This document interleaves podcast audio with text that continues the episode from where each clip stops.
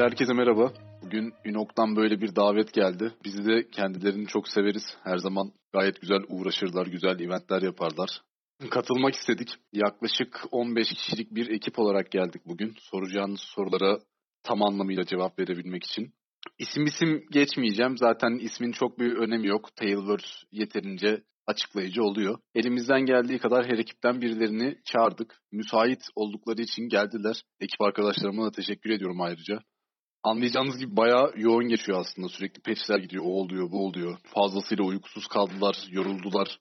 Hatta yorulduk. Ama kırmadılar, geldiler. Hepinizin önünde bir kez daha teşekkür etmiş olayım. Açıkçası ben de e, sizlere teker teker gelen ekipten herkese çok teşekkür ederim. Ekipteki herkese de bize Türk oyun sektöründe böyle şeyler üretilebildiğini kanıtladıkları için de çok teşekkürler. E, bugün zaten bol bol konuşacağız. Ayrıntılarını konuşacağız. E, süreçle alakalı konuşacağız daha çok. O yüzden teker teker tanıtmak uzun sürer diye aslında ben konular e, ilgili departmanlardan kişilere denk geldiğinde mikrofon alan herkes kendini tanıtarak başlar diye umuyorum. Nasılsınız? Öncelikle uzun bir hafta geçti sizin için zannediyorum. Ee, sürecin cuma günü bugün biraz daha yorgunsunuzdur. Her gün patch çıkıyor. Her gün böyle dolu dolu update'ler geliyor. Kendinizi nasıl hissediyorsunuz şu an? Mutlu. ya bu soruyu aslında biraz e, ekip ekip cevap vermek lazım. Ben Evet. bu kısmı önce bir şöyle yapalım istersen. Koray'dan başlayalım. Gökhan, Meriç, Emircan ve campaign devam etsin. Hangi ekipler var onu da hem tanımış olalım. Yani Tailverse'de aslında temel olarak hangi departmanlar yer alıyor? Oyunun üretiminde hangi roller oluştu? Onları da öğrenmek isteriz. Okey. Burada şu an DevOps, Backend ve UI team lead'imiz var. Koray. Koray Kıyakoğlu. Ona Gökhan eşlik ediyor. Oyun motoru ekibimizden o da. Onun yanında test ekibimizden Meriç, Onurcan ve Tarık buradalar. Combat'tan, Game Systems'ten Emircan burada. Sağ olsun o da kırmadı geldi. Community Manager'ımız Arda burada. Campaign ekibinden Hakan ve Rabia burada. Başka da yok herhalde. Yok, aynen. Böylece geldik. Sen kimsin abi? Senden de bahset. Ben- Benden bahsetmeyi de ben Koray'a atıyorum abi topu. Koray, Koray girsin, devam etsin orada. Ha, merhabalar. Evet, sorunuz şeydi değil mi yanlış hatır anlamadıysam. Ee, bu iki hafta nasıl geçiyor sizin için demiştiniz. Kısacası yorucu geçiyor. Hatta şu an bir yandan yeni patch'i göndermeye çalışıyorum ben. Hani iki işi aynı anda yapmaya çalışıyoruz şu an. Evet, topu ben sıradaki arkadaşa atayım. Gökhan'a atayım. Böyle bir herkes o zaman geçsin şeyin üstünden. Valla bu iki hafta bayağı heyecanlı geçti her şeyden önce. Bir kendini tanıt kendini. Merhaba dedi. Merhabalar ben Gökhan. Ee, 2012'den beri Tailverse'deyim. Oyun motoru ekibinde çalışıyorum. Bu hafta nasıl geçti derken her şeyden önce heyecanlıydı. Yani oyun üstünde ben işte dediğim gibi 2012'den beri Tailverse'deyim. Yani senelerdir bunun üstüne çalışıyorum. Bunun artık oyuncuların eline geçecek olması, onların tepkilerinin ne olacağını görmemiz çok heyecanlı bir durumdu. Ee, bir yandan stres de var tabii. O kadar kişi oynayınca o kadar çok da sorun çıkma ihtimali vardı. E, sorunlar da çıktı ama şu ana kadar güzel çözüyor gibiyiz onları da. Yorucu ama güzel geçiyor. Harika. Ben de Emircan. Ben de 2013'ten beri bu oyun için çalışıyorum. Ben de işte combat fiziği, genel agentların fiziği, e, karakterlerin yani. İşte network tarafında gibi böyle çeşitli yerlerde çalışıyorum diyeyim e, basitçe. Bu iki hafta valla şöyle bizim test ekibimiz son birkaç aydır akıyor. E, yaşamıyor çocuklar bu kadar test etmekten. Ama tabii ki sonuçta kendileri sayılı e, miktarda insanlar. Şimdi milyonlarca insan bir anda oynayınca oyunu çöktü tabii haliyle. Onlara bakıyoruz. E, bir de performans sıkıntılarımız var. Yine gözden kaçırdığımız veya zaman ayıramadığımız e, şeyler. Onlara bakıyoruz bu iki haftadır. Bir sonraki her patch'te daha da güzel oluyor. Daha da güzel oluyor. Yani yorucu ama şey değil. Yani son birkaç aydır zaten bu tempoda çalışıyorduk. Diğer takım arkadaşlarım da çok hani sağlam şartlarda çalışıyorlar sağ olsunlar. Bir tek işte şu e, eve kapanma işi birazcık ilginç oldu. Evden çalışma işi falan. Ama sorun olmadı. Başardık yani. Hı hı. Durum böyle şu an yani. Evet o, o tarafları merak ediyoruz aslında. Ayrıntılı soracağız. Teker teker yine e, diğer arkadaşları da tanımak isteriz. Hazır test ekibi demişken ben bir araya girmek istedim. Şöyle enteresan bir anımız oldu. Ek sözlükten oradan buradan çok fazla şey geliyor. Ee, insanlar yaşadığı bug'ları anlatıyorlar. Çocuğun teki yazdı. Ee, ben de çocuğun yazdığı metni aynen Meriç'e attım. Meriç ilgileniyoruz yazdı. Yaklaşık iki dakika sonra cevabını yazdı. Yani yemek sepetinin yardımı bu kadar hızlı çalışmıyor. Gerçekten test ekibinin bayağı bir yıprandığı bir dönemdi bu. Özellikle son iki hafta. Ondan sonra da sözü ben test ekibine bırakayım. Artık kendileri devam etsin. Ellerine sağlık gerçekten. Merhaba, ben Meriç. Test ekibinin şu an lideriyim. Bu iki hafta bizim umduğumuzdan çok daha yoğun geçti. Oyun çıktıktan sonra biraz rahatlarız diye düşünüyorduk. Ama öyle olmadı. Aksine daha da yoğunlaştık diyebilirim. Bizim için heyecanlı ve güzel bir dönem. Takip edip genelde bug bulmakla ve e, bu bugları bir an önce fixletip yeni patchlere göndermekle geçiriyoruz. Hı hı. Onurcan senin eklemek istediğin bir şey var mı? Merhaba bu arada ben Onurcan 4,5 senedir 2015'ten beri çalışıyorum. Ee, QA olarak son zamanlarda bir de Türkçe çeviri lokalizasyon ya Çince hariç diğer dillere çeviriler için de uğraşmaya başladım. Ee, oyun çıktığında tabii ki çok mutlu olduk ama oyunun çıkışıyla birlikte tabii üzerimize bug yağmaya başladı. Onları takip edip senaryolarını tespit edip tekrar oluşturup gerek programcılarla gerek art ekibiyle artık ilgilisi kimse onlarla iletişime geçip çok hızlı bir şekilde çözdürmeye çalışıyoruz. Zaten takip ediyorsunuzdur son 10 günde 10. herhalde patch'imiz gidiyor şu anda. Öyle bir hali yoğun bir dönem oldu. Ama tabii ki e, o başta bir arkadaşın sorduğu çökmeler falan e, ilk zamanlara göre çok aza indirildi şu anda. Olanları da gene yakalayıp çözdürmeye, oyunu olabildiğince stabil hale getirmeye çalışıyoruz. Ellerinize sağlık. Sonrasında campaign ekibimiz de burada.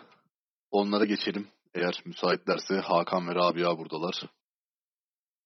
Merhaba, ben Rabia. Ben de 2017'den beri Tailverse'deyim. 2017 yazında staj yapacağım diye şirkete girdim. Bir daha da çıkmadım. Campaign ekibindeyim. İşte e, single player kısmında e, programcı olarak çalışıyorum. Quest falan yapıyoruz öyle. E, Ama iki haftadır bug fixliyoruz. Sürekli e, crashlar geliyordu. Onlarla ilgileniyorduk gece gündüz bug fixliyorduk. Ama şu an yavaş yavaş normal çalışma tempomuza dönmeye başladık. Öyle. Süpersiniz. Bir de Ümit'e dönmek lazım tabii.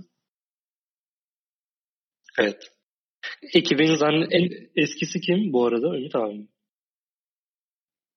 Ney? Kim uyandırdı beni? Hey! O zaman astrolistler en son çıkar diyerekten Ümit Bey mikrofonu davet edelim. Heh, pekala hay hay. Nasılsınız efendim? İçin iki hafta. Özleştik. Nasıl olsun? Hasretli. Biraz da senden dinleyebilir miyiz? Tailverse'ün hikayesi başta olmak aslında kısaca alacağım çünkü ileride bununla alakalı daha ayrıntılı soracağım uzun uzun konuşuruz diye. Nasıldı Bannerlord senin için? Tabii ileride konuşalım öyle bu teferruatlı tarih kısmını. Şey yani ben art, art kısmıyla alakalı, art departmanı ile ilgili kısmını Şu söyleyeyim. an, şu an ne hissediyorsun? evet yani tamam. Şimdi, soru cevabı daha henüz geçmedik. Tanıtım kısmındayız. Ha- Hay hay. Ee, ve ekibin en eski üyesi olarak senin gözünde Bannerlord ne durumda? Şu an ne hissediyorsun Bannerlord deyince? Benelot hani e, pek çoğumuzun zaten beklediği seviyede bir başarıya ve hani tam kelimesiyle satışa ulaştı ilk günlerde. E, onun için hep beraber mutluyuz öyle. Çok harika bir durum, başarı. E, çalışma devam ediyor. Yani baştan söylemiştik zaten böyle hani oyun bitmiş şekilde çıkmayacak diye bir early access özelliği olarak oyun e, tamamlanmamış şekilde çıkacak ve bu- bundan sonra da yoğun çalışmaya devam edeceğimizi öngörüyorduk zaten. O da hani hep beklendiği gibi oldu diyorum ama bu çok çok çok fazlaca mutlu olduğumuzu gölgelemiyor. Art ekibi olarak da dediğim gibi e, daha yapılacak işler var. Hani bitmiş oyun için, bitmiş oyuna varmak için daha eksik pek çok sahneler var. şehir sahneleri, köy sahneleri, kale sahneleri, savaş sahneleri, kuşatmalar bir sürü bir sürü. İçerik her alanda, her e, kanatta arttırılacak. Harika. Çok teşekkürler. Şimdi böyle genel olarak merak edilen, sıkça merak edilen şeyleri sormaya çalışacağım. Onun dışında bizim aslında Tailverse'ün oyun sektöründe yer almak isteyen insanlara katabileceğini düşündüğümüz verimli bilgileri soracağız size. Ben öncelikle bir oyun geliştiricisi gözünden baktığımda şeyi çok merak ediyorum. Planlamayı yapıyorsunuz yayın için ama yayından sonra her şey beklenildiği gibi gitmeyebiliyor. İki haftadır yayında oyun, Early Access'te ve birçok ilgiyle yaklaşan oyuncu oldu. Fazla geri dönüş olmuştur diye umuyorum. Twitch yayın sayı, izleyici sayılarına falan baktığımızda bunları görüyoruz zaten. Sizin için beklenilmeyen bir şey oldu mu çıkıştan sonra? Yani bug fixes'lar belki bu kadar olması beklenmiyordur ama onun dışında ya yayından sonra böyle bir şey yaşadık. Bizi biraz şoka uğrattı dediğiniz böyle güzel anılar veya korkunç anılar var mı diye merak ediyorum. Beklediğimizin çok çok üstünde iyi gitti. Hatta oyun çıkışa bas çıktığı anda Steam'i kendisi çöktü. Çünkü o kadar şey anda satın aldık ki oyunu. Yani mesela bu beklenmedik bir şeydi bizim için. Bundan dolayı yani bir tedirgin olduk. Hani acaba bu kadar oyuncu gelecek ve bir şeyler çökecek mi diye. Aslında şey, durum bayağı iyi oldu. Hani beklediğimizin üstünde de böyle puanlar geldi. Yorumlar çok iyi oldu. Yani olumsuz bir şeyle karşılaşmadık açıkçası. Ama Steam'in çökmesi cidden bizi böyle çok ilginç bir andı. Yani hiç beklemediğimiz bir şeydi. Yani görünen kadarıyla gerçek herhalde. Twitch'te falan bir olduk. Yani biz de gördüğümüz kadarını söyleyebiliriz. Şimdi öyle elimizde muazzam stabil güvenebileceğimiz bir data yok ama sanırım gerçek. En azından Steam istatistikleri olarak e, hani Steam için Steam özelinde yılın en başarılı çıkış yapan oyunu. Evet. Bir, bir de 2020 çok zorlu bir yıl gibi yani Doom çıkıyor şimdi işte Cyberpunk bekleniyor. Riot bir sürü oyun çıkartıyor falan. Çok zorlu bir dönemde aslında çıkış. Gerçekten indie oyunlar için mesela ölüm dönemi. Ee, ama buna rağmen çok ses getirdi ve bu bizi gerçekten Türkiye'de oyun geliştiren kişiler olarak sevindirdi açıkçası. O yüzden tekrar teşekkür ederim. Ee, ama tabii yıl daha bitmedi. Daha e, Cyberpunk'ı milyonlarca insan bekliyor. Bakalım. Satış rakamı olarak dayak yesek de ileride bu sene sonuna kadar e, biz de buradayız kardeşim deriz.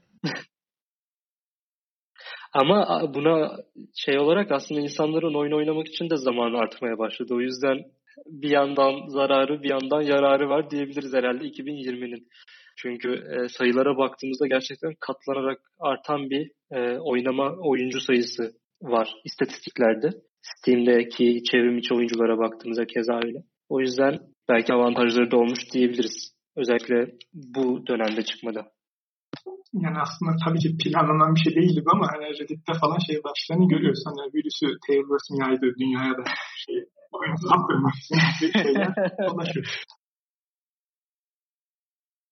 Biz şirkette yarasa kavurduk hep beraber.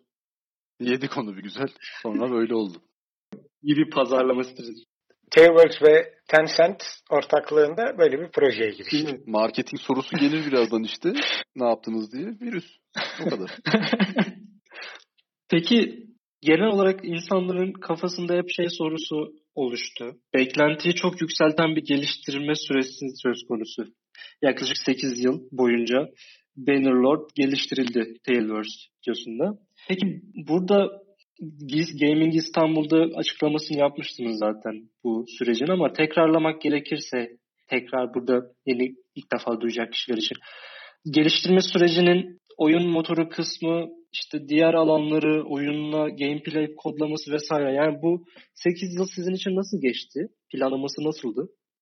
İstanbul'da buna sanırım Koray'la Gökhan cevap vermişti. Ben yine aynı ekibe atayım topu. Ya öncelikle aslında 10 yıl, yani 8 yıl sadece şey, community'nin bildiği, hani daha uzun aslında. ee, olay şöyle, hani hem kendi teknolojini geliştirmek istedik hem de bir yandan oyunu geliştirmek isteyince tabii otomatik olarak süreç biraz uzadı. Bir yandan hani bizim aslında ilk planlarımız dediğimiz gibi Warband'e birkaç özellik ekleyip 2-3 yıl içinde hani Biraz daha böyle cilalısını çıkarmaktı. Sonra Warband'in durumu çok iyiye gidince biz daha da iyi bir oyun yapalım derken sözü uzattıkça uzattık. En son bu hale getirdik açıkçası. Kısaca böyle diyebilirim. Valla Koray çok güzel anlattı durumu. Yani ben girdiğimde şirket zaten 20 kişi civarındaydı. Ee, o zamanki hedefler daha farklıydı. Yani Warband'in daha iyisini yine bir standalone expansion tadında çıkarmayı düşünüyorduk. Ee, ama Warband de iyiye gitmeye başladıkça, bir yandan şirket de yavaş yavaş büyümeye başladıkça, şu an 100 kişi civarı bir insanız sanırsam. Ama bu son iki senedir belki böyle. Ee, ondan önce yavaş yavaş büyüyen bir ekiptik. Ekibin de büyümesiyle beraber daha da güzel bir şey yapalım derken bugüne kadar geldik. Harika. Peki yani en son mesela Bannerlord için ne kadar uğraşıldı? Sizin gözünüzde hani şey olarak böyle Bannerlord ismi yazıldı ve haritalar tasarlanmaya başladı ya da Game Design Document ortaya çıktı gibi. Bu lineer artan, lineer devam eden bir süreç e, olmadı değil aslında. E, hani Warband piyasaya sürüldüğünün ertesi günü evet şimdi devam oyununu yapıyoruz diye çalışmalara ve tasarıma başlamadık açıkçası. Warband'in başarısı var aslında. Ondan da bahsetmek lazım belki. Bu projenin uzun süre ilerlemesinin, yani bu kadar uzun bir development sürecinin kaynağını zannediyorum Warband'in başarısı sağladı. Doğru mudur? Yani şimdi bir ben araya girmek istiyorum. Şöyle ben aslında o kadar da uzun sürdüğü görüşlerine karşı bir görüşe sahibim. Bannerlord'un karşılaştırıldığı oyunlar genellikle AAA oyunlar ve binlerce kişinin falan çalıştığı oyunlar. Hani bizim ekibe bak baktığınızda çok daha küçük bir ekip ve tamamen her şeyi kendisi yapmaya çalışan bir ekip ve görüldüğü üzere de bayağı bayağı da yapmış bir ekip. Publishing'i dahil aslında bağımsız bir stüdyo diyebiliriz Taylor's için. Yani öyle. Şimdi böyle olunca 8 yıl e, yani diğer oyunlar yani Ubisoft'un X oyunu mesela 5 yılda çıkıyor mesela. Yani 5 yıl civarı zamanlar AAA oyunlar için son derece normal zamanlar. Şimdi böyle olunca bizim bu büyüklükteki bir oyunu çok daha küçük bir ekiple yapmış olmamız durumunun 8 yılda olması o kadar da acayip bir şey değil. Yani sürekli nasıl 8 yıl sürer böyle bu oyun gibi şey geliyor. E, yorumlar geliyor. Ya eyvallah hani bakış açına bağlı olarak değişir. Yani bakınca bu hani şöyle bir oyun. AAA bir oyun değil. Hani biraz daha e, küçük bir oyun diyeyim. Ki content açısından küçük bir oyun falan da değil bir sürü oyunla kıyasla da. Hani 8 yıl çok uzun olamaz falan gibi bir şey de yok ortada aslında. Hani bunu diyenler birazcık da çok da bilmiyor diyebilirim yani.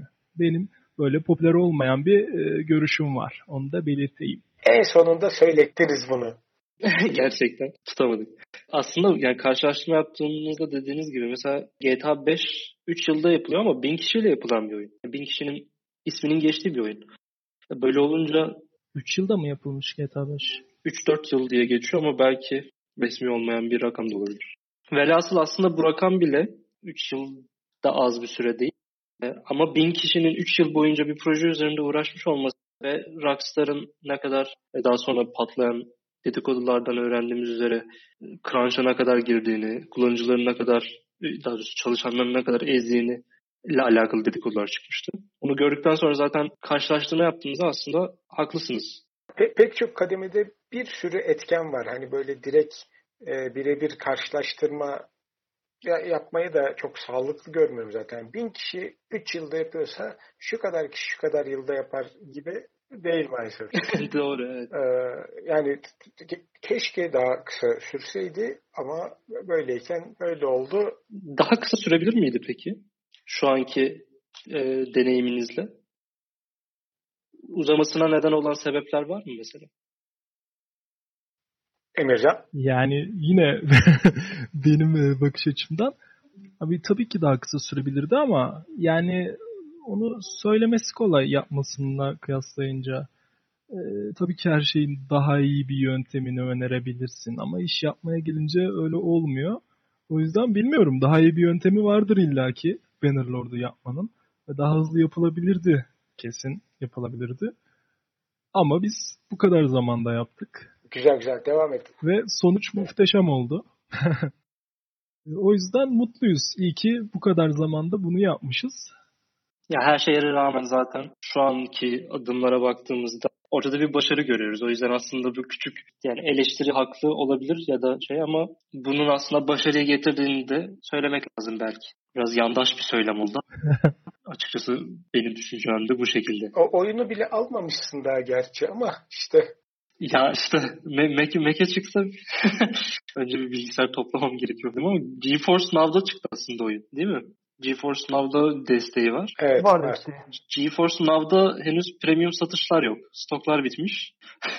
o nedenle evet alamadım beni maalesef. Şu 8 yıl e, süresine şöyle bir eklenti de yapılabilir. Yani biz de işi yaparken e, karşılaşmadığımız, öngörmediğimiz hatalarla karşılaştık. Bunların çözümü ve uzun süren e, süreçler. Bunları da birazcık yaparken görerken, görerek öğreniyoruz ve üzerine gidip düzeltiyoruz.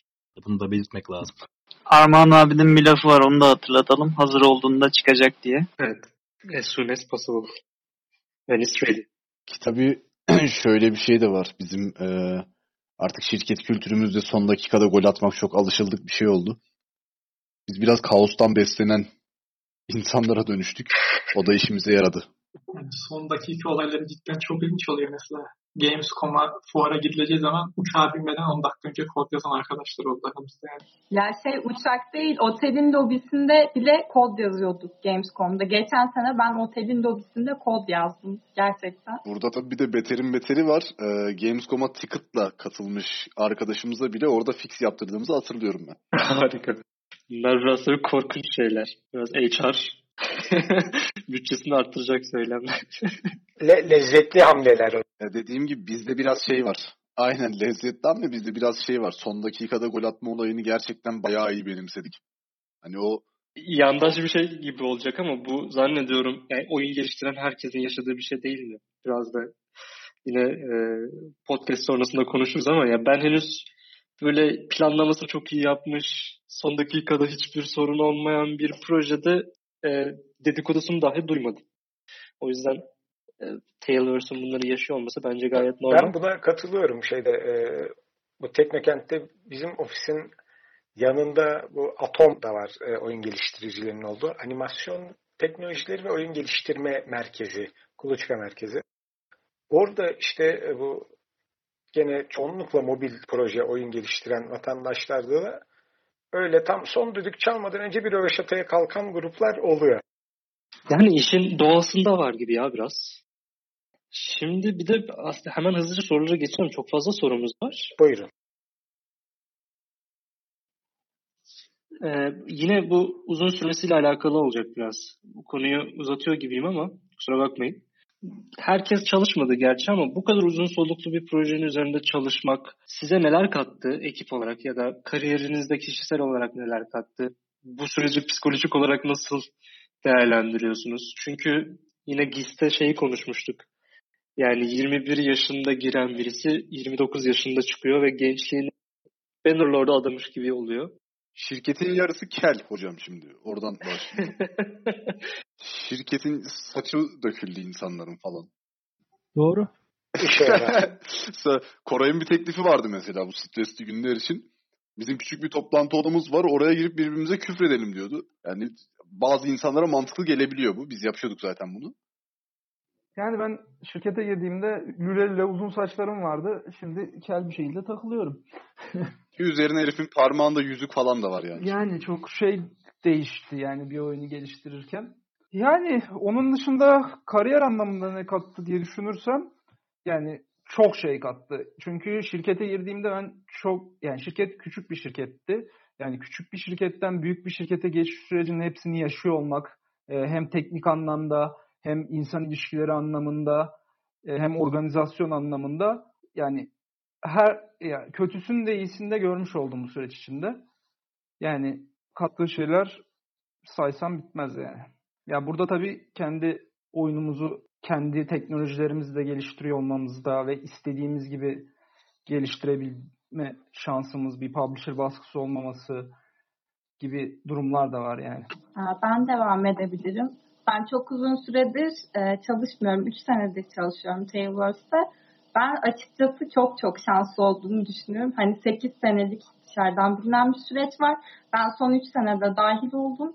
anlatamayacağım kadar çok şey öğrendim, tecrübe edindim. Çok güzel geçti. Hani e, stresle nasıl baş ediyorsunuz kısmı için de aklıma bir şey geldi. E, Gamescom Crunch'ında şöyle bir şey yapmıştık. Küçük bir toplantımız var demin Arda'nın söylediği aynı toplantı odası. E, oraya cumartesi günleri masaj ekibi çağırmıştık. Çok güzel olmuştu böyle. E, Crunch'a gelen herkes masaj yaptırmıştı. Ben biraz özlüyorum açıkçası o günleri. Ben de niyet etmiştim ama sıra çoktu. Masaj sırası yüzüm olmadı yani araya girmeye. Yani Ya bir böyle pozitif tarafı da var aslında herhalde değil mi? Ya o kadar insanın beraber vakit geçirmesi ve çok uzun saatler vakit geçirmesi gerçekten herkes için çok yorucu oluyor. Ya insanlar artık birbirine biri diğerine salça oluyor ağzını şapırdattı diye. Öbürü öbürüne salça oluyor. İşte bu evliliklerde vardır ya diş macununu ortasından sıktın. O yüzden kavga ederler. Buna dönüyor olay. Çünkü ailenden çok, eşinden, dostundan çok iş arkadaşlarını görüyorsun. Takılmayacağın şeylere takılıyorsun. O oluyor, bu oluyor. Ama biraz sabır kastık hep beraber. Daha sabırlı insanlar haline geldik. Dediğimiz gibi yaşlandık zaten. Koray'ın bir iddia açma planı vardı. İlk kim kimi vurur diye. Şirket Evet, evet. bir iddia Evet. açacaktı. Çok somut geçti açıkçası süreçte o beklediklerimize göre. Hani Gamescom süreçleri daha gergin gibi geliyordu bana mesela. Oyun çıkarken belki bu evde olmanın da bir artısı oldu bize. Sadece işimizi yaptık. Ya gerçekten o eve gitme olayı bayağı iş yaptı ya. Eve gitmeseydi insanlar Koray'ın iddiasında zaten Koray'a birebir veriyordu. Hani hiç Koray hiç kesin orada. O yüzden güzel oldu. Bayağı iyi oldu. Bu Inog'daki geliştirici arkadaşlara bir e, öğüt ya da bir öneri olabilir. E, oyunu çıkaracağınız zaman evden çıkarın. Evden çıkarın. Espriyi anlamadım. Hani hani re- rele- release'e oturma odanızdan basın release. He. o dereceydi. yani. Ben o kadar şu- şu Oyunu yapacağınız zaman birbirinizi görmeden evden çıkarmak enteresan. sıkıntı yani sıkıntı değil belki ama o derece şey mi sürtüşmeler? Oluyordu. Yani ister istemez insanlar birbirine sarabiliyordu. Yani o nasıl anlatayım? Her yiğidin yoğurt yiyişi farklı ya. E haliyle herkes de kendine göre yazıyor. Birinin yazdığı diğerine doğru gelmiyor. Öbürünün yazdığı ya, ol- oldu. Çok oldu. Hı hı. Böyle fazlasıyla olay oldu. Kaç kaç yazılımcı vardı ortalama? Aynı kod üzerinde çalışmak durumunda olan. 40 civarıdır. Ee, şöyle e, motor ekibimiz zaten 10 kişi. Koray'ın takımı kaç kişi? 5 6 kişi de Koray'ın takımı var. Emircan'ın takımı yine aynı şekilde. Campaign ekibi yine 10 kişiye yakın. Ya yaklaşık 40 programcı vardır.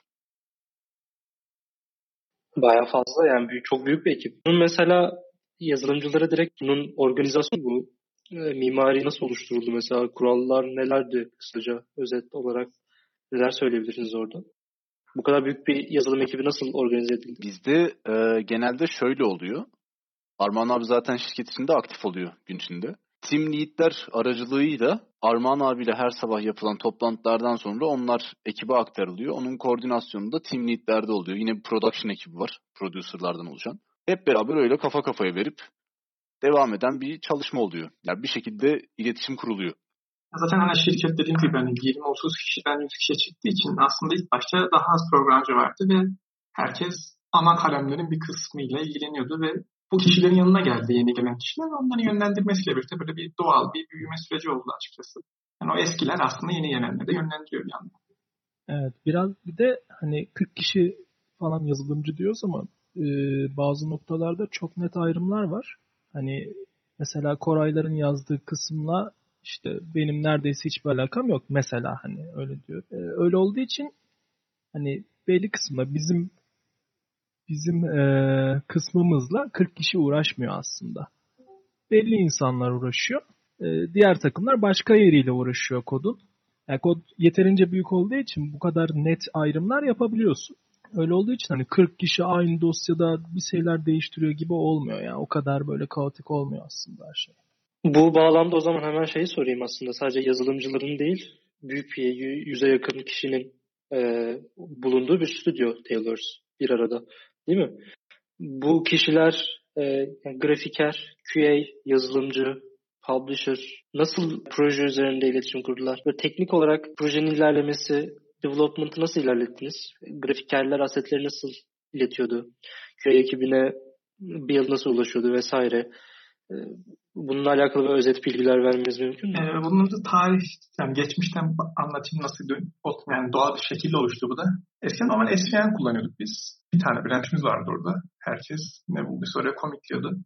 Hatta şöyle sıkıntılar falan yaşıyorduk orada. Cuma günü şirket test olacağı zaman kimse bir şey commitlemesin. işte test olacak. Herkes oradan girip oynayacak falan diyorduk. Sonra duymayan bir kişi son 15 dakika içinde bir, bir şey commitliyordu ve oyun compile olmuyordu.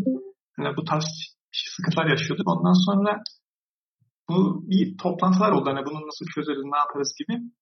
Ee, bir Mustafa diye bir arkadaşımız var. O bize başka bir e, kod kontrol şey önerdi, sistem önerdi, plastik diye. Ona geçtik ve orada kendi şeyimizi yazdık. E, integration tool'umuzu yazdık. Yani hazır bir şey kullanmadık orada yine her şeyi kendimiz yazdığımız gibi. Bu artık şey yapıyor. Yani birinin iş açtığı işi tamam e, işi açan kişi işi tamamladığını söylediği zaman e, bu sistem otomatik olarak test ediyor. Ondan sonra hani testlerin sonucunu geçerse ve işte gerekli işte ilk kişinin onayını da alırsa o zaman e, main branch'e merge oluyor. Bu, bu seviyede biz şey yapmaya çalıştık. Yani başladık. Daha stabil bir build'e geçmeye başladık açıkçası. Bu da herhalde hani 2015'in başlarında oldu. 2015'inden öncesi aslında bizim için bayağı karanlık diyebiliriz yani bu konuda. Çünkü herhangi bir chain set'e geçiyorsunuz ve oyun çalışmıyor yani. Ee, Gökhan sen detaylanabilirsin şeyin. Yani bu sistemin sonuçta sizin takımdan çıktı. Sen bir anlat devamını. Ben araya gireyim pardon. Ee, şeyi hatırlıyor musunuz? Ee, çökünce nükleer launch detected diye şey yapıyordu. bir tane hoparlör vardı şirkette. Harika, ee, birisi bir şey commitlediğinde yani sürekli test eden bir sistem vardı ama yani şu ankine kıyasla çok daha küçük bir sistemdi. Ee, sürekli sonuna geçip test ediyor gibi bir sistem düşünün. O derlenmediğinde veya bir hata çıktığında Nuclear Launch Detected MP3'ü çalıyordu. Ee, böyle bir test sistemimiz vardı. Güzeldi gerçekten. Ama yani o commiti pushlamak, o şeyi böyle trigger etmek, build makinesini falan zaten o hissiyat değil mi ya? Böyle bir sürü commit atılmış, bir sürü task issue bitirilmiş falan. Ve böyle bir şeye gidiyor ama her an bir şey de olabilir yani. Havada da patlayabilir. Ben devam edeyim. O zamanlar bir ortada issue falan da yoktu. Yani her takımın bir tane Google Docs'u vardı. Çalıştığımız şeyi oraya yazıyorduk. Yani herhangi bir issue sistemi yoktu. Kaç yılına kadar böyle gitti bu? Ya Koray'ın dediği gibi herhalde 2014 gibi toparlamaya başladık bu. Hem ben 2014 Aralık, 2015 Ocak gibi falan hatırlıyorum. Yani ben de öyle düşünüyorum. 2014 civarlarında ya o issue tracker'ımız yoktu. O Jenkins abi de continuous integrasyon yapmıyordu aslında. Biz SVN'e direkt gönderiyorduk. Herkes alıyordu. O da arada derlemeye çalışıp bağırıyordu. En son hoparlörünü kapattık zaten. o kadar çok bağırıyordu ki. Şeyi de açıkça söyleyelim hani buradan şey anlaşılmasın öyle oyunu 2015'te yapmaya başlamışlar gibi yanlış anlamı olmasın yani. Yo, o zaman da oyunu geliştirmeye devam ediyorduk. Yani yine 20 kişi vardık. Ama biraz şeydi, e, sıkıntılıydı. Tabii o zaman daha az kişi olduğumuz için çok fazla sıkıntı gene yaşamıyorduk. Yani sonuçta o kadar az kişi olunca iletişim de kolay oluyor. Yani oradan abi oyunu bozmuşsun diye bağırabiliyorduk birbirimize çok rahat bir şekilde. E, bu sebeplerden dolayı işte önce SVN'i bıraktık. Plastik denilen bir e, versiyon kontrol sistemi var. Ona geçtik. Onunla beraber Jira'ya geçtik. E, bunları yaparken orada yeni workflow'lar oluşturduk. E, bu işi yaparken de kendi continuous integrasyon sistemimizi yaptık. E, bu integrasyon sistemi neler yapıyor? Oyunu farklı konfigürasyonlarda, debug konfigürasyonda, release konfigürasyonunda, dedicated server konfigürasyonunda derliyor. E, visual testler var mesela. Bunu ne yapıyor? Oyunu açıyor. Oyundaki grafik teknolojilerini test edebilmek için screenshotlar çekip doğru screenshotlarla kıyaslıyor. E, basit sahnelere girme testleri var. E, onun dışında basit bir gameplay yapan testlerimiz var. E, ondan sonra gecelik testlerimiz var. Bunlar oyunları oyunu uzun uzun süre otomatik bir şekilde oynuyor. E, hiç görüntüsü olmayan headless denilen testlerimiz var. Campaign'i 5 sene oynatıyorlar. E, bayağı bir test konusunda ilerleme kaydettik ama bunun da karını çok fazla gördük. Yani tabii mesela bu SVN zamanlarında bir QA'miz yoktu. QA bu sürede çok büyük katkıda bulundu. Hem e, onların işlerini kolaylaştırmak adına Yani QA'nin test etmesi gereken şey oyunda basit bir yere tıklayınca göçmesi değil de oyunda işte burası olmamış demesi, e, işte gerçekten kalite kontrol yapması. Yani bunun için de otomatik test sistemine bayağı şey yaptık ki QA takımımız çok iyi çalışıyor. Onlara da olabildiğince yardım etmek istedik. Onun dışında bu sistem hakkında aklıma gelen bir şey yok. Belki QA ekibi bu konuda daha kendi tarafından bilgiler verebilir. QA'ye birazdan geçeceğim. Şeyi merak ediyorum. Sanatçılar asetleri nasıl import ediyordu? Onlara da öğrettik SVN ve plastik kullanmaya açıkçası. Plastik e, oyun geliştiricileri için yazılmış bir versiyon sistemi. O Git'in karışıklığına kesinlikle sahip değil. Çok güzel bir arayüzü var. Biraz uğraştırdı diyelim ama yani çok da zor olmadı. Artistlerimiz hızlı bir şekilde çalışma düzenini kattılar. Onlar da Ücretli bir servis bu. personal kullanımda bedava diyebiliyorum. Plastik SCM. Linkini podcast yazı kanalına gönderdim. İsteyen arkadaşlar inceleyebilirler. Yani bayağı başarılı buluyoruz biz e, şirket olarak. Yani Git'e göre Şeyi, şeyi merak ediyorum. Sanatçılar oyunlara saat oyuna sayına dahil oluyorlar mıydı?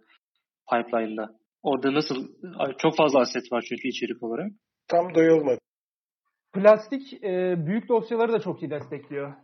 E, şu an bizim bütün asetlerimiz oyunun reposuyla beraber. Yani kod ve aset reposu beraber. E, bunu da herhalde plastik sağ olsun yapabiliyoruz. En büyük seçme sebeplerimizden biri de oydu. Biz e, ayrı bir asset server kurmak gibi şeylerle uğraşmak istemiyorduk. Genelde büyük firmalar bunları asset server'ını ayrı yaparak hallediyor. E, ama biz işte bu plastiğe denk geldik. E, bu konuda da çok başarılı olduğunu gördük. E, o da bizim için bir seçenekti. Şu an şeyi repo. Şu, aşam şu aşamayı merak ediyorum aslında. Boyutundan ziyade. Atıyorum bir harita tasarlanıyor veya bir karakter tasarlanıyor. Bunu tasarlayan kişi, üç boyutlu modelini hazırlayan kişi o sahneyi kuruyor mu? Yoksa onu içeriye, projenin içerisine dahil ediyor ve o level designer tarafından bulunup yerleştiriliyor mu? Artistin burada... O konuda Ümit daha iyi bilgi verebilir. Aha. Yani ben de bilgi verebilirim de Ümit buradayken onun anlatması daha iyi olur herhalde. Evet. Şeyde e, artist de hani kendi geliştirdiği sahnede olabilir, bir modelde olabilir, animasyonda olabilir, her şey olabilir yani böyle art kısmıyla alakalı. E, bu plastik içinde kendi branch'ı oluyor herkesin zaten. Kendi ürettiğini o branch'ın içine öncelikle koyuyor. Kendi alanında, kendi bilgisayarında oyunun içine koymuş oluyor zaten kontrollü ortamda. Orada ürettiğini test edebiliyor, bakabiliyor şeyde.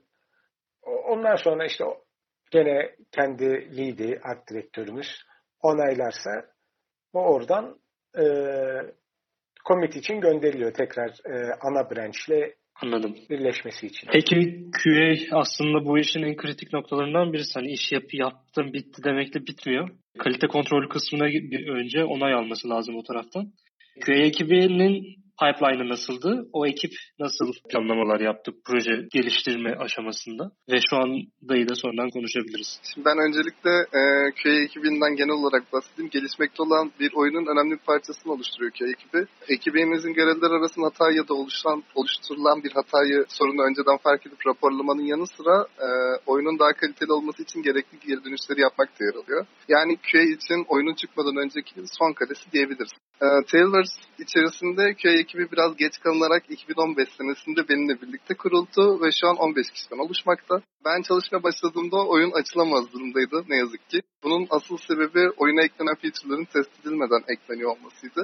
Şimdi bu tarz, tarz e, sıkıntılarla karşılaşmamak için az önce Gökhan arkadaşımın bahsettiği otomatik testlerimiz bayağı geliştirildi. Ve bunun yanı sıra manuel testlerimiz var. Manuel test dediğimizde genelde programcılardan gelen biz bu feature oyuna ekledik ama bakın bakalım eklerken bir şeyleri bozmuş muyuz testleri oluyor. Bu testler sayesinde oyuna eklenmeden önce olası çöküşleri bulup fixliyoruz. Bizim oyun çok büyük ve kapsamlı bir oyun olduğu için takım içerisinde de e, bölünmüş durumdayız. Yani organize olabilmek için e, herkesin uz- uzmanlaşmış olduğu bir bölüm bir alan var. Bu bölümler campaign, multiplayer, editör ve sahne bizim oyun için. E, bunların detaylarını birazdan Tarık arkadaşım sizlerle paylaşacak oyunun bu bölümleriyle ilgili konularda uzmanlaşmış olan kişiler e, daha hakim olsalar da bu konularda e, oyunun her tarafını bilip yoğunluk olması durumunda diğer takımlara yardımcı olabiliyor.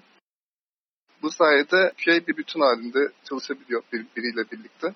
köy takımının günlerini planlamak da oldukça zor oluyor. Çünkü gelen testlerin yanı sıra öngörülmeyen çöküşler de oluyor ve bu çöküşler bizim e, planlarımızın aksamasına sebep oluyor. Tarık bizim takımımızın bölümleriyle ilgili detay vermek ister misin? Tabii kısaca anlatayım. Öncelikle kendimden bahsedeyim. Ben multiplayer ekibinde daha çok yer alıyorum testlerde. Genel olarak nerede ihtiyaç varsa oraya destek veriyoruz takımda. E, oyunumuzda daha çok genel olarak sayarsak dört bölümümüz var. Campaign, multiplayer, editör testlerimiz var ve sahne testlerimiz var. Campaign sizin de bildiğiniz gibi oyunun en kapsamlı bölümü. Bu konuda testlerimiz genelde oyunun hikayesini, diyaloglarını test ediyoruz. Hikayede beğenmediğimiz veya burası güzel olmadı dediğimizde feedback verebiliyoruz veya hatalar gördüğümüzde söylüyoruz. AI davranışlarına bakıyoruz ve mekaniklerini test ediyoruz. Multiplayer'a geldiğimizde oyunun mekaniklerini gene, combat mekaniklerine bakıyoruz ve akıcılığına bakıyoruz. Gene sahne testlerine geldiğimizde multiplayer'da şu site daha avantajlı, dezavantajlı gibi bölümlere bakıp feedback verebiliyoruz. Editörde artistlerimizin kullandığı bütün tool'ları test ediyoruz. Hiçbir şekilde bir sorun olmaması için artistlerimize olabildiğince yardım etmeye çalışıyoruz. Son olarak sahne testlerinde ise gene oyunun mekaniklerine bakıyoruz. Görsel sıkıntısı var mı? Performans düşüşü yaşıyor muyuz bu sahnede? Veya pet'te agent bir yere takılıyor mu? Düzgün ilerleyebiliyor mu? Olduğu pet, agent'ın gittiği pet'te bir sorun var mı? diye bakıyoruz kısaca. Ben de Meriç'ten sonra ilk e, gelen QA çalışanıyım 2015'te.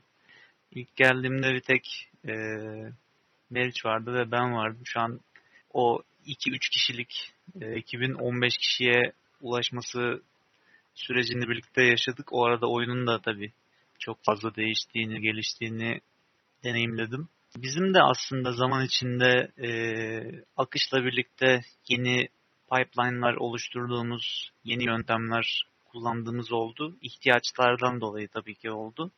E, yani daha az kişiyken herkesin birbiriyle anlaşması, e, haberleşmesi çok daha kolay. Gökhan'ın bahsettiği 2014-2015'te programcıların birbirine abi oyun çöküyor demesi gibi biz de kendi içimizde daha e, kompakt bir haldeyken daha iyi anlaşıyorduk ama ekip genişledikçe insanları kontrol etme gibi bir derdimiz olmaya başladı. Onu da çeşitli dokümanlar hazırlayarak yeni gelen bir testçiye oyunu tanıtıcı, oyunda kullandığımız sistemleri, kullandığımız tool'ları tanıtıcı dokümanlar hazırlamaya başladık. Bunların birçoğunu ben hazırladım arkadaşlarımla birlikte yardımlaşarak hazırladık ve sürekli de geliştirmeye devam ediyoruz. Çünkü oyun da bir yandan gelişiyor. Tabii genel Gökhan'ın bahsettiği automated testler bizim tarafımızdan da talep edilmeye başladı. Çünkü bazı testler var ki gerçekten bir insanın yapması bir gün sürecek bir şey ama bunu birkaç saat kod yazarak otomatik yapacak hale getire, getirebiliyoruz. O yüzden o bir insanın bir gün boyunca uğraşması yani amelelik kısmını aradan e, çekerek bir sürü e, iş gücü zamanı kazandığımız oldu.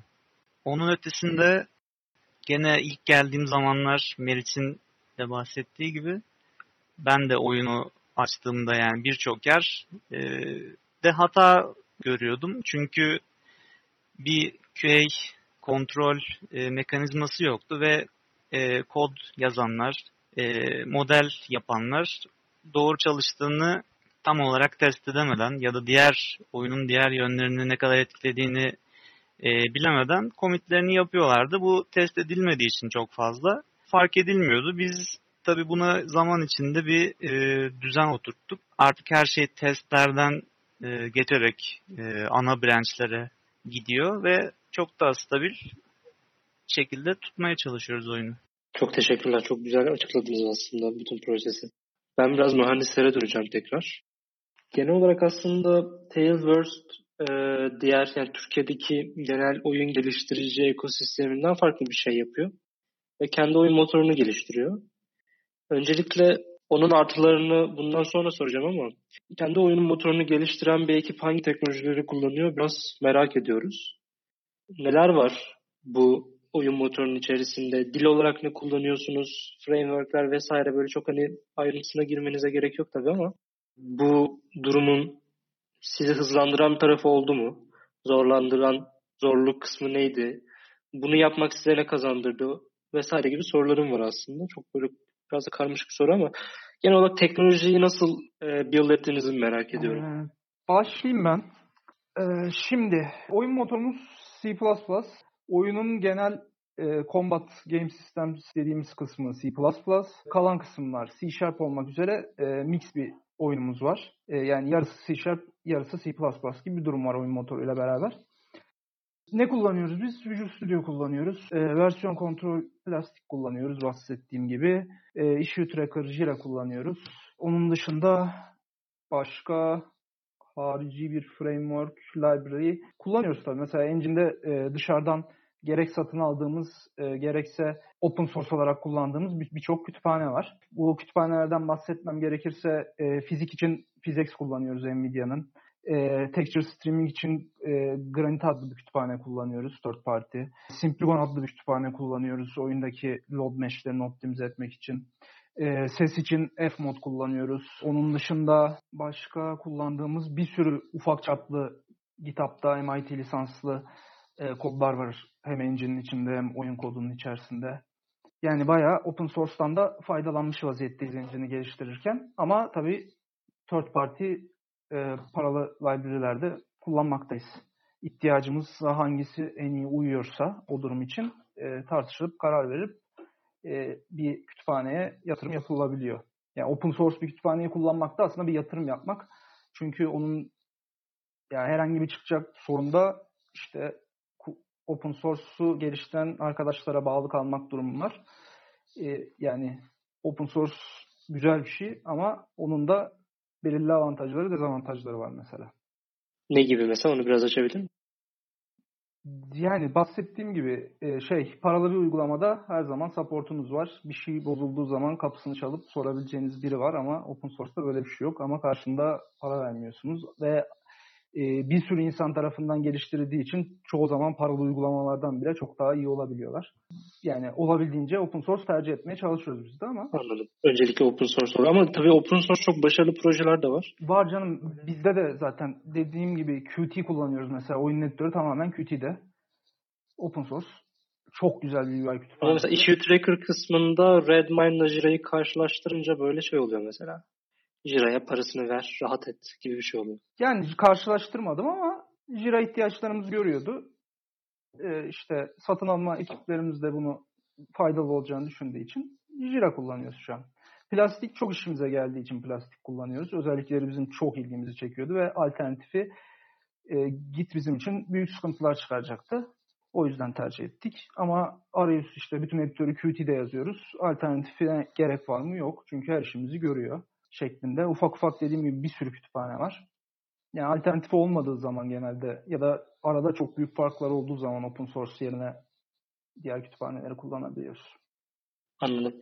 Ama dediğim gibi bol bol zaten kreditise girerseniz oyunun kredisinde çok uzun bir e, lisans listesi göreceksiniz. MIT, BSD, Apache. Oradan da ilgilenenler ne kullandığımıza bakabilirler. Peki şimdi bununla bağlantılı olarak hemen şeyi sorayım size. E, kendi oyun motorunuzu kullanmak yararı olarak ne sağladı size? E, kendi oyun motorumuzu kullanmak, e, kendi oyun motorumuzu kullanmanın avantajları şu. Kendi istediğimiz şekilde geliştirebiliyoruz. E, bizim oyuna baktığımız zaman bizim oyunun benzeri bir oyun piyasada çok yok. Yani 500'e 500 individual e, karakterlerin olduğu bir oyundan bahsediyoruz. Devasa CG'ler, dev world map'ler var mesela. Evet. E, bunları jenerik bir engine'le yapmaya çalışınca büyük sıkıntılar yaşanıyor yani. Çünkü e, dediğim gibi e, Bilgi olsun, Unreal olsun çok güzel engine'ler. Yani çoğu oyun için ben de kullanmayı tercih ederim. E, ama bizim ihtiyaçlarımıza gelince her türlü oyunu yapabilmek için üretildikleri için bizimki gibi ekstrem uçlarda olan oyunlar için çok da yeterli olmayabiliyor. Yani Unity'nin mesela open source değil. Unreal'ın code base'i çok karmaşık, build time'ları çok şey yani internal'da bir şey yapmaya kalktığında çok vakit harcıyorsun. O sebepten dolayı kendi oyunun motorunun olması oyunun ihtiyaçlarına göre bu motoru geliştirmeyi sağlıyor. Yani biz engine'in en derinliklerine oyunu ilgilendiren bir optimizasyon yapabiliyoruz. Çünkü bir jenerik olma kaygımız yok. Yani bunu yaparsak 2D oyun yapan bir adamın bilmem nesi yavaşlar gibi bir sıkıntımız yok. E, bu çok büyük bir avantaj. Kendi oyun motorumuzu geliştirebiliyor olmak bir sıkıntı çıktığında çok hızlı çözebiliyor olmamızı sağlıyor. Bu 10 günde 10 patch olayında kendi teknolojimizin olmasının da etkisi var. Yani bir sorun çıktığında Unreal Engine'in gidip supportuna yazıp cevap beklemek zorunda değiliz. Direkt içine dalıp her şeyi görüp e, sorunu çözebiliyoruz. Bunun etkisi var. Herhangi bir e, framework'ün geliştirilmiş hali değil değil mi bu? Yani fizik motoru da büyük kullanılıyor vesaire ama e, genel olarak tamamen en Şey, çekirdeğine kadar. Warband hatta Mountain Blade'den gelen bir engine var.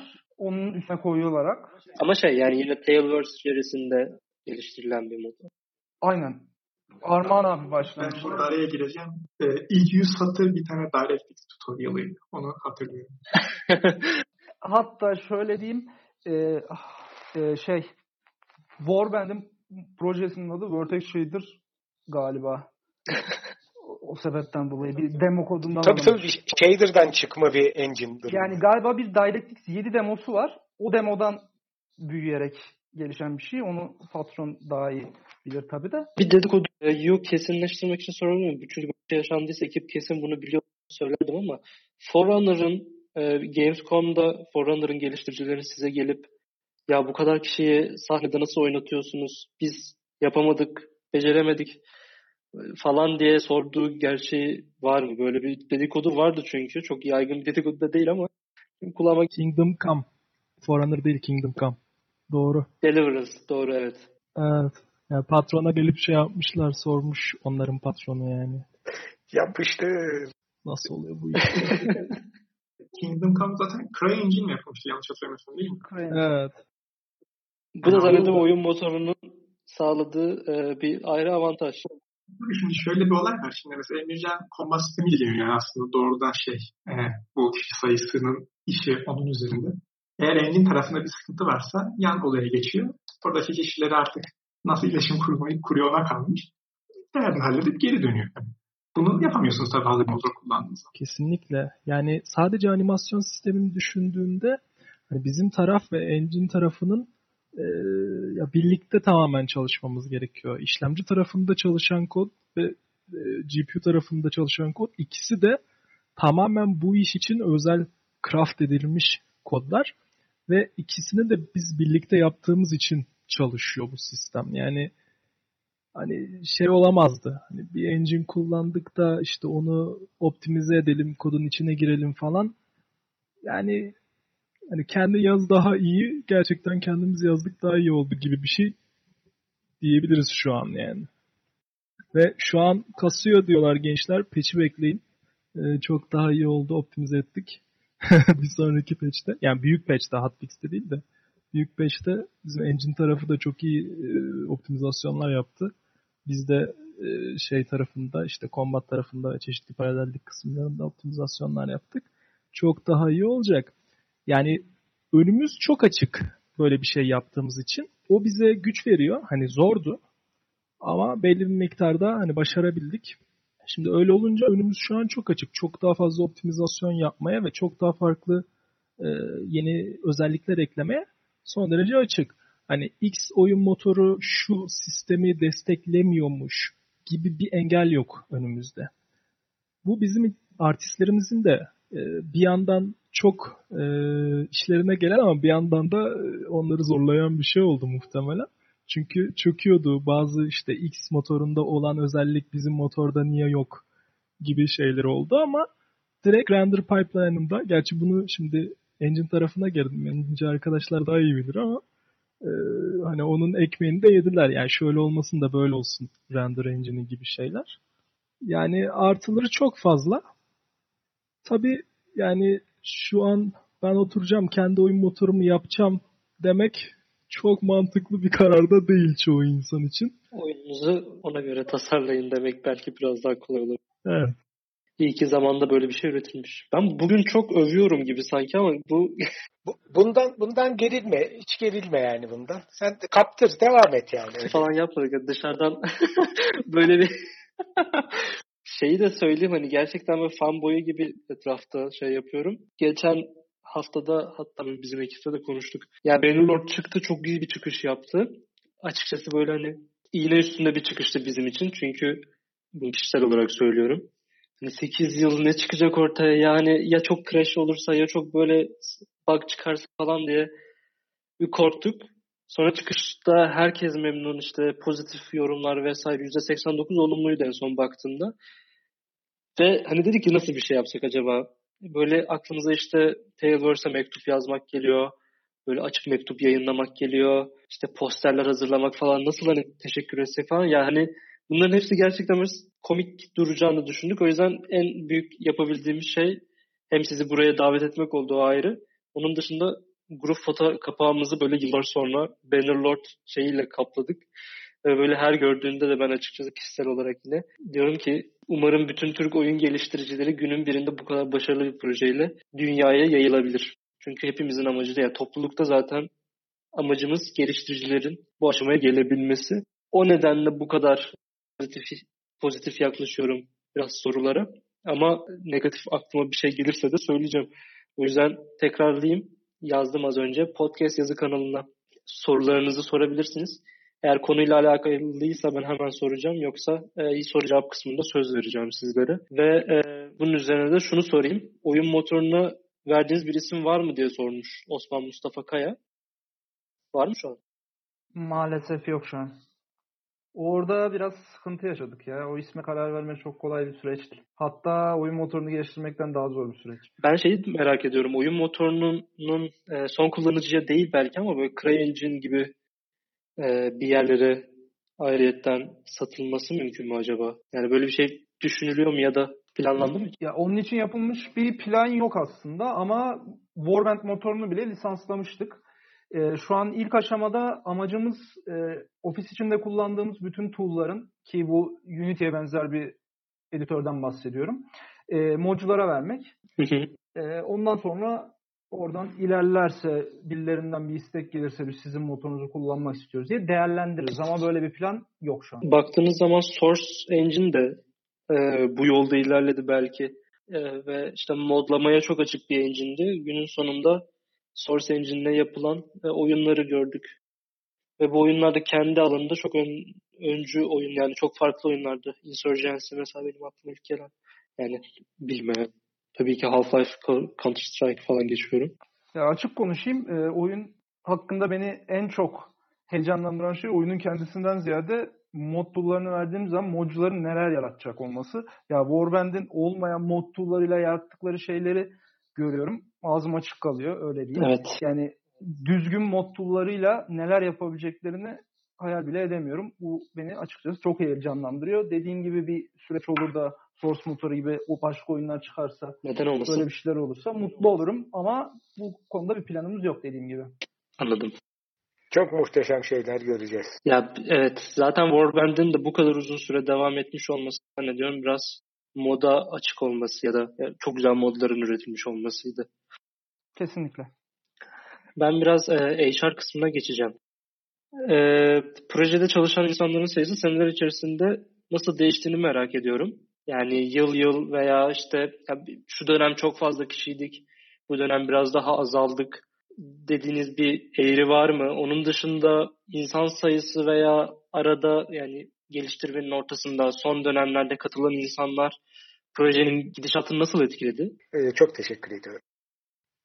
Hani bildiğiniz gibi ilk Mountain Blade e, patronun Armağan Yavuz'un girişimiyle öyle ve İpek Yavuz'la beraber ikisinin üretmeye ve çalışmaya başlamasıyla oluşmaya başladı.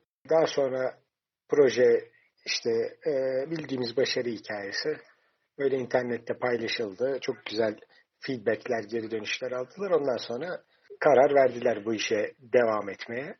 Daha sonra işte gruba ekle, eklenenler oldu. Katılımlar oldu. E, Cem katıldı, Özgür katıldı, Mustafa katıldı. Sonra Pınar katıldı. Daha sonra ben katıldım. E, Mountain Blade çıktığında 2008 Eylül'ünde e, ofiste 6 kişiydik. Ee, dışarıdan dahil olanlar da vardı. İşte programcı, müzik ve konsept art yapan vatandaşlar, yurt dışından dahil olanlar. Ee, bu ilk Maltepe'nin çıkışıyla hani yurt içinde de ismi biraz daha duyulmaya başladı oyunun. Ee, gruba da eklemeler şeyler oldu.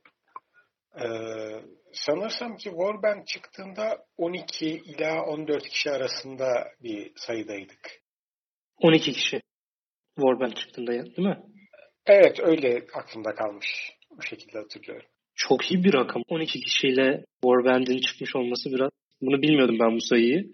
Tekrar tebrik ederim. 6 kişiyle Mountain Blade'i çıkarmaya şey demiyorsun ama yani öyle.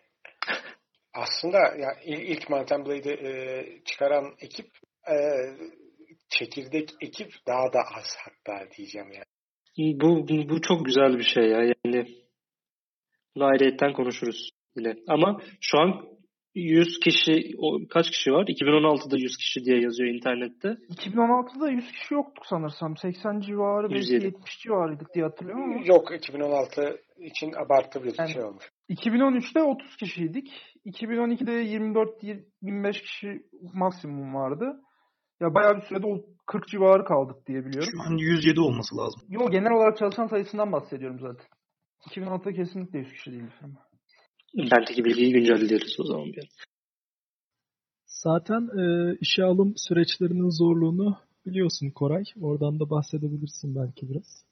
E, gelen ilginç mülakatlardan. o eğlenceli kısım. Yani ben şey olarak hani işe alımın zorluğu olarak değil de e, işe almakta zorlandığımızdan bahsetmek istedim. Hani eleman arayıp da bulamama durumlarından. Hani aslında son zamanlarda hani büyüyesimiz vardı. Bu kadar büyüyebildik gibi diyelim yani. Onu soracağım. Evet, bir sonraki Yani bizim takımı düşünürsek oyun motor takımı biz çok kolay adam bulamıyoruz açıkçası. Bulduğumuzu da havada kapıyoruz gibi bir durumumuz var. Yani bir sürü insan da yurt dışına gitmeyi tercih ediyor gerçekten. Hani yeni mezun olup yurt dışına gidiyorlar veya hani bize bizde çalışmak yerine yurt dışında daha güzel yerlere gitmeyi tercih ediyorlar. Hani o yüzden evet biraz sorun yaşıyoruz bulmakta. Buna karşı da Global Game Jam'da vesaire aslında insanlarla iletişime geçmeye çalışıyorsunuz biraz headhunting yaparak anladığım kadarıyla. Bir, tar bir, bir taraftan da e, stajyerler konusunda da e, yüzümüz güldü. E, ona onu soracağım. Yani. Çünkü çok fazla soru var. Hem game design hem yazılım anlamında stajyer arıyor musunuz? Yaz stajı için Ben vesaire. bahsedeyim o konudan. Ee, şu an oyun motor takımı 10 kişi. Sanırsam 7'miz stajyerlikten gelmeyiz. Ee, stajyer her sene alıyoruz. Her sene bir sürü başvuru geliyor. Ee, hepsini değerlendiriyoruz. Ee, aramız... Nereye başvuruyor? Ee, jobs.tailors.com Direkt oraya özgeçmiş göndererek. Direkt oraya özgeçmiş, portfolyo, yaptığı işler falan gibi bir mail atarak staj başvurusunda bulunabilirler. Stajyerlerimizi değerlendiriyoruz. Yani stajyerleri korona durumundan bilemiyoruz tabii de. Normal şartlar altında her yaz bayağı bir stajyer alıyoruz. Bunlardan iyi olanlar part-time devam edebiliyor. Part-time da iyi olanlar full-time devam edebiliyor. Dediğim gibi oyun motor takımında çoğu kişi stajyerden gelme. Çünkü zaten Türkiye'de e, tecrübeli grafik programcısı adı altında bir insan bulmak çok zor. Öyle olunca şirket içinde de iyi bir eğitim şeyi var. Evet gerçekten şirketin eğitimi konusunda e, katılıyorum. Hani çoğumuz stajyerlikten başladık ve hani eğitile eğitile e, şirketteki abilerimiz e, bizi eğite eğite bu hale geldik. E, yani çok uzun yani çok uzun süredir her gün yeni bir şey öğreniyoruz gibi bir şey yani. O yüzden stajyer olarak başvurun, gelin. Siz de öğrenin, siz de bizden biri olun. Ee, bu çok önemli bir nokta. Ekibin büyük bir kısmı stajyer olarak başladı değil mi? İlk tecrübeleri. Yani yazılımcılar olarak öyle bir şey diyebilirim. Şeyler için bilmiyorum yani diğer tarafları. Ben de programcılar için genel olarak konuşuyordum. Sanatçı tarafı nasıl bir işe alım yapıyor. O konuda çok bir fikrim yok. Ümit belki bahsedebilir. Ee, yok yazılımcılar için geçerli çoğunlukla tabii. Art kısmında biraz daha farklı şey oluyor. Yani yaptığı işini getiriyor vatandaş ve oradan anlaşılıyor az çok. Hani girenler tabii ki de öğrenim devam ediyor yani teknolojik bir şey sonuç. Ee, ama kendi portfolyosuyla beraber geldiği zaman birisi e, az çok anlaşılıyor. Şimdi art tarafında bir sorum olacak. Buyurunuz. Oyunun e, genel olarak bu kelimeyi de çok kullanıyorum kusura bakmayın ama baktığımızda diğer oyunlarla karşılaştırdığımızda farklı bir dili var. E, grafik dili var. E, ama bunun yanında aslında siz bir konsepti oluşturuyorsunuz. Orta Çağ konseptinde bir oyun e, Modern Blade. Bunu oluştururken hangi kaynaklardan yararlanıyorsunuz? Bunu merak ediyorum. Çünkü böyle bir dünyayı öncelikle araştırmak gerekiyor diye düşünüyorum. En azından ben Stygian'da çalışırken e, moda kitapçıkları falan dolaşırdı stüdyoda. Ki işte 1930'ların karakterleri nasıl diye merak yani ona göre tasarlanması gerekiyordu grafiklerin. Modern Blade'deki bu süreç nasıl ilerledi? Sizin özel yararlandığınız kaynaklar var mıydı? Bizim amacımız bütün olarak oyunun da iddiası zaten gerçekçi mümkün olduğunca bir orta çağ simülasyonu sunmak olduğu için e, orta çağ ile alakalı her şey bizim için kaynakta aslında. E, e, pek çok referans kitaplar vardı. Öyle kütüphanemiz var. E, öyle referans olacak tarihi kitaplar var. Biraz daha kaliteli e, tarihi kitaplar var. Ve bir de, bir de tabii ki koca internet var aynı şekilde. Hı hı. Ee, bu yüzden hani tarihi gerçeklik hedefimiz olduğu için e, bulabildiğimiz bütün kaynakları ki çokça var. Hepsini kullandık. Hepsini öyle sömürdük. Bu review'larda e, bu Benilor çıktıktan sonraki dergilerde ve internet sitelerindeki review'larda da özellikle e, bir ortaçağ fashion show gibi olmuş Benelord gibi yorumlar da duyduk çok öyle. Hani mümkün olduğu kadar zengin e, kaynak kullanımıyla zengin üretim amaçlamıştık zaten. Hepinize çok teşekkürler. Gerçekten çok verimli bir podcast oldu. Bütün sorulara da şeffaflıkla cevap verdiğinizi düşünüyorum. Tabii ki bazı confidential bilgiler dışında. Gerçekten e, umarım Türkiye'de bir gün şu anki süreç normale döner ve Tailverse ile beraber Unogl olarak fiziksel bir etkinlik düzenleyebiliriz. Ee, belki bir game jam, belki bir kamp ama e, ekip olarak sizi tanıdığım için çok memnun oldum ben. Gerçekten sizinle böyle bir podcast yapabilmeyi hayal dahi edemiyorduk zannediyorum uzun süre önce ama bugün bunu gerçekleştirdik. Umarım Bannerlord çok daha iyi yerlere gelir. Umarım Türk oyun sektörü için çok daha büyük başarılar elde ederiz. Ve bu bizi de globalde iyi yerlere getirir. Hepinize tekrar çok teşekkürler. Ee, bunun bu podcast'in kaydını birçok yerde yayınlamaya çalışacağız. Biraz uzun sürüyor maalesef ama uğraşıyoruz. Ee, hepinize sağlıklı günler diliyorum. Dediğim gibi umarım en yakın zamanda bu süreç atlatılır ve bir araya gelebiliriz. Kendinize iyi bakın. İyi akşamlar.